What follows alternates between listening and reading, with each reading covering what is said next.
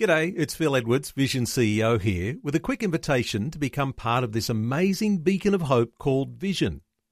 Together we can put our love into action to help people of all kinds build or rebuild their lives on the truth of God. Please consider the part you can play during our upcoming Visionathon appeal, remembering that it's your support that makes Vision possible, including this podcast.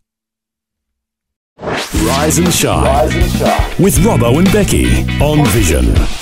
Well, it's always great to catch up with Brett and Kate Ryan from Focus on the Family Australia. Good morning, guys. Good, Good morning. morning. Great to chat with you again. I know that you are big advocates for family dinner, and I mean some of the, the research around some of the benefits of having uh, meals together as a family are, uh, are out there. But I guess when you actually do, you know, manage to get all the, the kids and mum and dad uh, sitting at the table together, what do you do then? I mean, obviously, having a conversation together is pretty important, rather than just you know shoveling the food in and you know racing back off to where you've come from. So, what are some of the, the keys to making you know family dinner a worthwhile and a, a memorable and an enjoyable experience? Well, take take it as a win. You know, just getting them yeah. under the around the table was a real win, and finding that time to be together. Um, but it, it starts with making it a priority. You know, putting it and being very intentional to have that time together.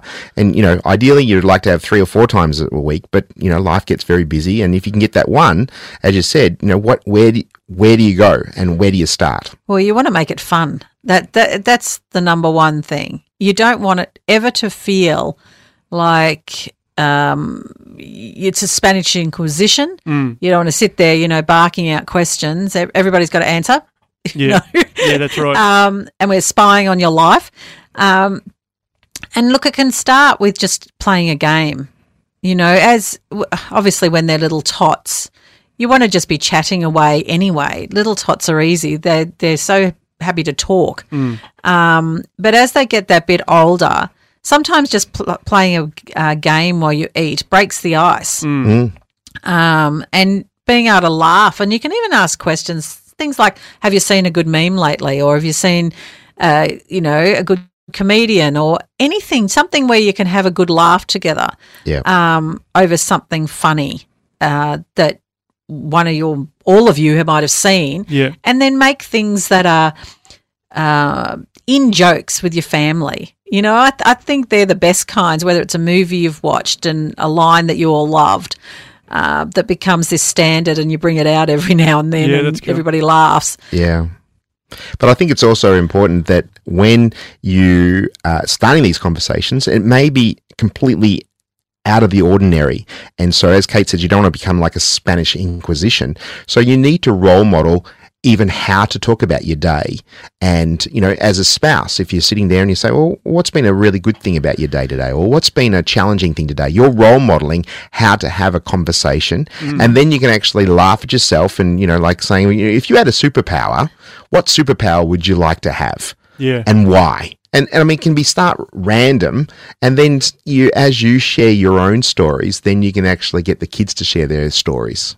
That's so good. I, I, guess that's the thing, isn't it? You know, as they see it modelled, they're going to be more inclined to sort of step in, or they're not not going to. Uh, and I mean, this is the case.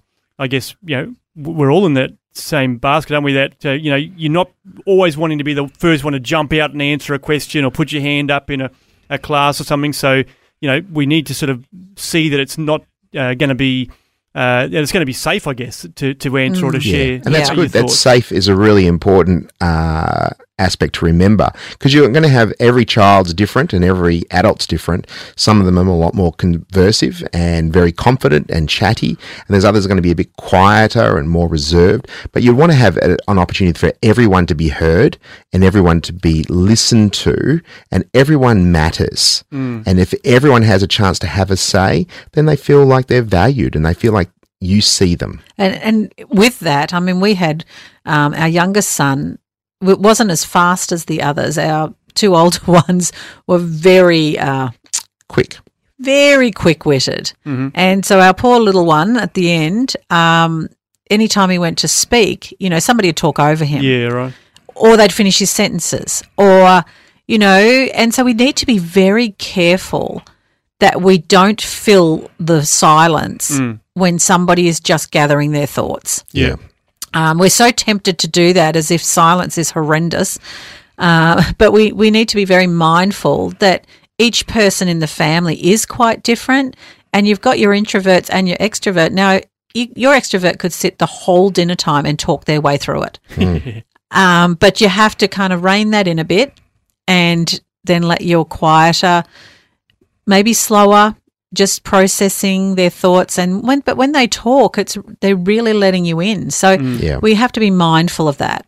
Yeah, that's right. Those uh, thoughts that come, or the you know the ideas that come out of those quieter ones, oftentimes they're gold, aren't they? They may not Oh, say much, but when they yeah. do speak, they're they're, they're sharing some really good stuff. Oh, Yeah, that's that's much so. right. And I mean, look, every family's got a comedian. Um, and they're quick and they're funny and everybody loves it and they bounce off everybody. And so they've got an answer for everything. Um, and so we have to be careful not to let them Dominate. dominate the conversation. Yes, have a lot of laughter, but you know when somebody starts a conversation and somebody goes, "Oh yeah, I remember when I," and then I remember, and do you remember this? And so that little person who's trying to get something out loses their train of thought and sees their what they have to say is not as relevant. Yeah, that's a good point.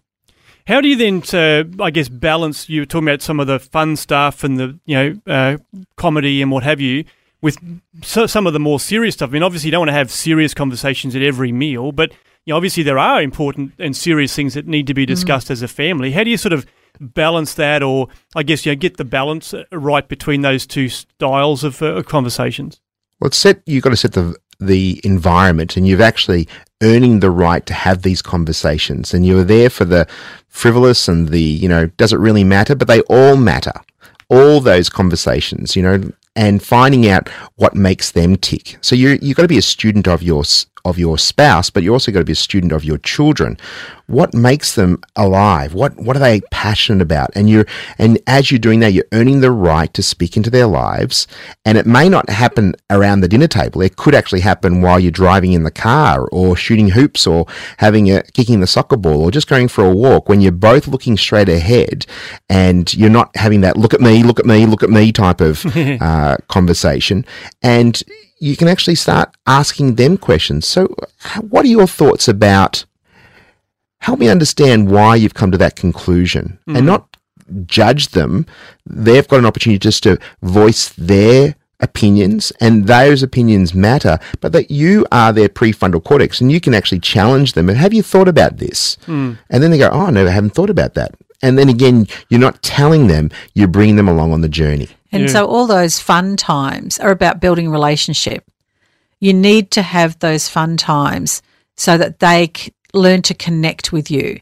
They're the connecting moments. Mm. And so when the tougher things come up, even whether it's discussing family responsibilities, and, and you can do that and you, you can bring those things up at a dinner table, but you say, you know, guys, we've been thinking about, you know, the responsibilities and not everyone's kind of pulling their weight.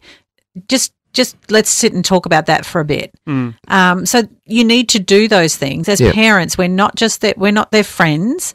Um, we're building relationship with them, but we we are parents first, and so there needs to be boundaries. There needs to be adherence to those boundaries, uh, and respect in there as well. And that, but respect flows both ways. We need to treat our children, even though they haven't had the years of experience that we've had. They are trying to formulate who they are and where they're going. And so we don't dismiss their opinions because they are trying, they are learning, they are learning how to to grow and develop and process information that's come to them. And that's why we question, give them questions we don't tell Yeah. Yeah. um, because they need to learn how to critically think uh, for the for the benefit of their future. That's so cool. I love that idea of uh, wh- you are their prefrontal cortex. That's really good and so much Yeah. truth in that. So, uh, some great tips, some great insight today, guys. Really appreciate uh, that, and uh, certainly we'll continue to work on uh, developing that uh, key part of our day, the, the family dinner time. Thanks again. You're more than welcome. And if anyone doesn't know where to start and they want to have some questions, we've actually got an article on our website called 50 Questions to Ask Your Kids at the Dinner Table. So then you just go to families.org.au. Thanks for taking time to listen to this audio on demand from Vision Christian Media. To find out more about us, go to vision.org.au.